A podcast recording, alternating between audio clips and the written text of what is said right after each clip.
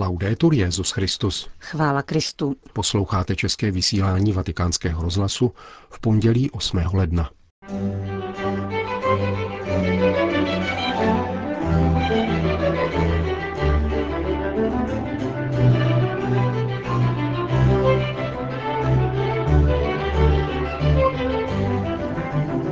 Chuť deptat někoho slabšího je od ďábla, kázal papež František při raním šiv kapli domu svaté Marty.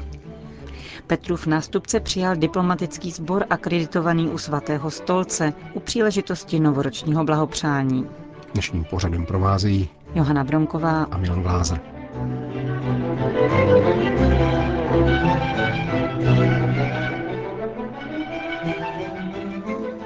Zprávy vatikánského rozhlasu. Co je to v našem nitru, že jsme ponoukáni posmívat se těm slabším? Tázal se papež František v dnešním kázání při raním šiv kapli domu svaté Marty.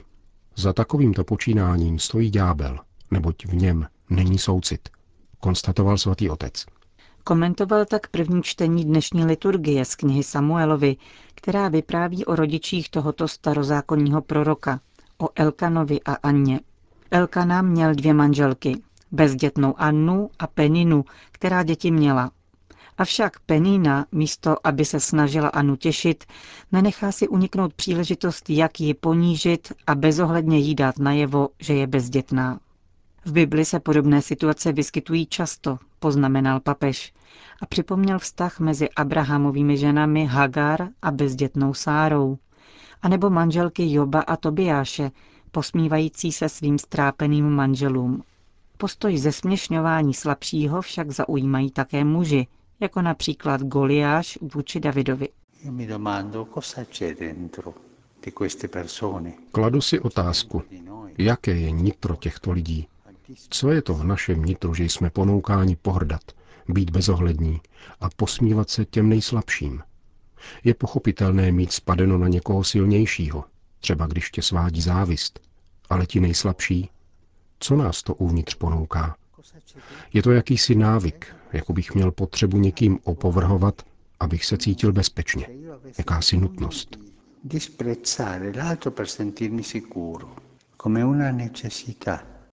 Vyskytuje se to i mezi dětmi, pokračoval papež a zavzpomínal na svoje dětství, kdy ve čtvrti, kde bydlel, žila jistá choromyslná žena jménem Anchiolína, která se celé dny toulala ulicemi. Ženy jí přinášely jídlo či oblečení, ale děti si z ní tropily žerty. Říkalo se, pojďme za Anchiolínou, bude legrace. Kolik zlomyslnosti je i v dětech, když se navážejí do toho slabšího.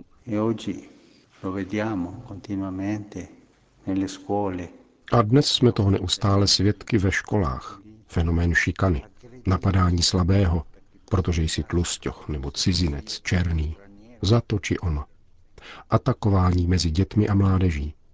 Nejenom u Peniny či Hagar, nebo manželky Tobiáše či Joba, ale také u dětí. To znamená, že v nás je něco, co nás ponouká napadat slabého.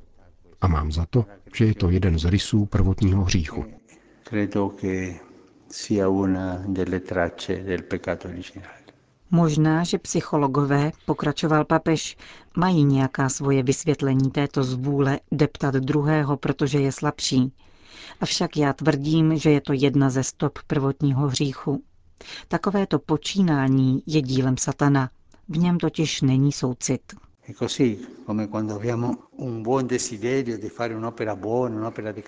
A tak jako máme dobrou touhu konat dobro, prokazovat skutky lásky a říkáme, že je to Duch Svatý, který nás inspiruje, tak postřehneme-li v sobě tuto chuť napadnout někoho, protože je slabší, nepochybujme o tom, že je v tom ďábel. Napadání slabého je totiž ďábelské počínání. Prosme pána, uzavíral František, aby nám dal milost soucitu. Ten je totiž od Boha. On s námi má soucit a pomáhá nám na cestě. Končil svatý otec dnešní kázání v kapli domu svaté Marty. Vatikán. Papež František dnes v Královském sále Apoštolského paláce přijal diplomatický sbor akreditovaný u svatého stolce. Tato tradiční audience spojená s novoročním blahopřáním je důležitou událostí, na které zástupci států nechtějí chybět. Je proto výmluvné, že ani ve vánočním období neustalo předávání akreditačních listin a svatému otci se představila čtveřice nových velvyslanců. Za novodobé intenzivní diplomatické aktivity Vatikánu se dále rozšířil seznam zemí, které udržují vztahy se svatým stolcem. Zatímco na sklonku 19. století jich bylo sotva 20, s nástupem Jana Pavla II. už byl jejich počet o šest desítek vyšší, aby za Benedikta dospěl ke 180. Za Františkova pontifikátu navázali se svatým stolcem diplomatické vztahy tři země. Nově založený Jižní Sudán, Mauritánie a v loňském roce Myanmar. Jak papež s potěšením poznamenal v úvodu dnešní audience, zvyšuje se počet velvyslanců rezidujících v Římě. Nel corso di quest'anno ricorre il centenario della fine della prima guerra mondiale. Na letošek připadne 100 let od konce první světové války, konfliktu, který nově narýsoval tvář Evropy a celého světa a ze kterého vzešly nové státy, zaujímající místo starých impérií. Z popela velké války je možné vytěžit dvojí varování, která bohužel lidstvo nedokázalo bezprostředně pochopit. Prvním varováním je, že vítěz nikdy nemá ponižovat poraženého nepřítele. Mír se nebuduje potvrzením vlastní moci nad poraženým. Nýbrž se upevňuje pouze tehdy, pokud se národy mohou konfrontovat v ovzduší rovnoprávnosti. Základem svobody, spravedlnosti a míru ve světě je uznání přirozené důstojnosti a rovných a nescizitelných práv členů lidské rodiny, citoval papež ze Všeobecné deklarace lidských práv, od jejíhož přijetí valným schromážděním OSN uplyne letos 70 let. Právě tomuto výročí věnoval Petrův nástupce svou dnešní promluvu k diplomatům. Jak řekl, pro svatý stolec je debata o lidských právech především poukazem na důstojnost člověka, kterého Bůh zamýšlel a stvořil jako svůj obraz a podle své podoby. Tali diritti traggono il loro presupposto dalla natura che oggettivamente tato práva čerpají základ z přirozenosti, objektivně společně celému lidskému rodu byla vyhlášena, aby strhla dělící zdi v lidské rodině a podpořila to, čemu sociální nauka církve říká všestranný lidský rozvoj, protože se týká rozvoje celého člověka a celého lidstva. Je nicméně nutné konstatovat, že v průběhu let a především v důsledku sociálních otřesů 68. roku se postupně mění výklad některých práv a včlenuje se do nich řada nových práv, která si mnohdy odporují.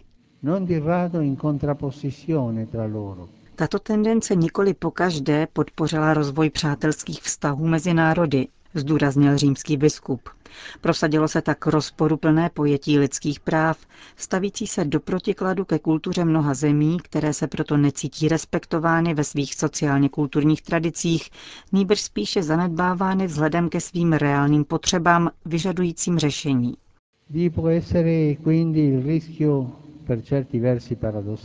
Může zde tudíž vzniknout v jistém smyslu paradoxní riziko, že se jménem lidských práv nastolí moderní formy ideologických kolonizací ze strany silnějších a bohatších na úkor chudších a slabších. Současně je dobré mít na zřeteli, že se nelze dovolávat tradic jednotlivých národů jako záminky k zanedbávání náležité úcty vůči právům vyhlášeným ve Všeobecné deklaraci lidských práv. Dalla Declarazione Universale dei Diritti dell'Uomo.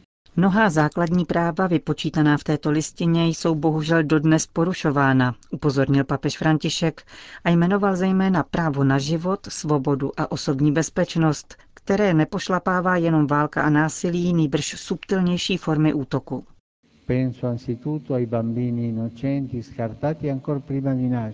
Myslím především na nevinné děti, skartované ještě před narozením, často nechtěné kvůli nemocem, postižení či sobectví dospělých. Myslím na staré lidi, kteří jsou hlavně v nemoci mnohokrát odepisováni, protože jsou považováni za přítěž. Myslím na ženy, tolikrát vystavené násilí a pokořování i v rámci vlastních rodin. Myslím na oběti obchodu s lidmi, který porušuje zákaz všech forem otroctví. V souvislosti s právem na život a tělesnou integritu se papež dožadoval dostupnosti a cenové přístupnosti zdravotnické péče a vědeckého výzkumu, který by se zaměřil na vývoj životně důležitých léků, byť tržně nevýnosných. Právo na život zahrnuje také aktivní úsilí o mír, zdůraznil svatý otec a ocenil jako historický milník letošní smlouvu o zákazu jaderných zbraní, kterou podepsalo více než 150 členských států OSN a svatý stolec jako stálý pozorovatel. Podpora mírové kultury zaručující integrální rozvoj vyžaduje vytrvalé úsilí o odzbrojení a snížené užití ozbrojené síly při řešení mezinárodních záležitostí. Rád bych proto povzbudil klidnou a co nejširší debatu o tomto tolik delikátním tématu, která by zabránila dalšímu vyhrocování v rámci mezinárodního společenství. Každá, třeba že skromná snaha v tomto směru, znamená důležitý výdobytek pro lidstvo. Neváhal papež připomenout na adresu členských států NATO a jaderných mocností, které se ke zmíněné umluvě nepřipojily. Svatý stolec zde rozhodně opakuje své pevné přesvědčení, že spory se nemají řešit zbraněmi, níbrž vyjednáváním a dohodami. Příčí se totiž rozumu, že by v atomové době mohla být válka prostředkem k dosažení spravedlnosti, dodal František a vyzval v první řadě k podpoře jakéhokoliv pokusu o dialog na korejském poloostrově. Další část své promluvy věnoval rozboru současných válečných konfliktů ve světě, od Blízkého východu přes africké státy a Venezuelu po Ukrajinu. Ve všech případech nejvíce trpí civilní obyvatelstvo a rodiny žijící v bojových zónách. Právě rodině bych rád věnoval zvláštní zmínku. Sama Všeobecná deklarace totiž uznává mužům a ženám právo na uzavření sňatku a založení rodiny jako přirozené a základní jednotky společnosti, která má nárok na ochranu ze strany společnosti i státu. Bohužel je však známo, že zejména na západě je rodina považována za cosi překonaného. Před stabilitou definitivního projektu se dává přednost pomíjivým vztahům. Považuji proto za naléhavé, aby byla přijata reálná politická opatření na podporu rodiny, na níž závisí budoucnost a rozvoj států.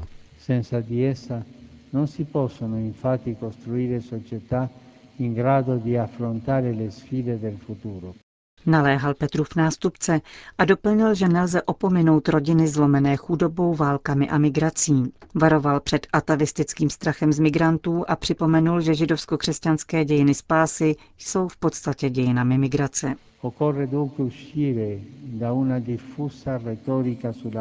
Je třeba opustit obšírnou rétoriku o tomto tématu a výjít ze zásadní skutečnosti, že před námi stojí především lidé.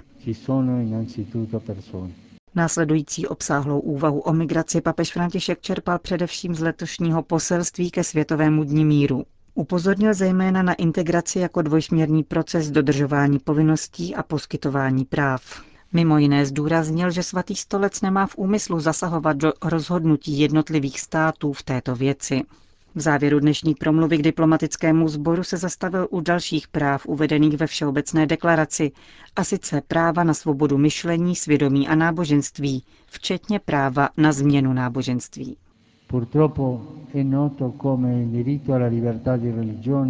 Bohužel je známo, že právo na svobodu náboženství často není dodržováno. Náboženství se nezřídka stává příležitostí k ideologickému ospravedlnění nových forem extrémismu či záminkou ke společenské marginalizaci, ne přímo k různým formám pro následování věřících.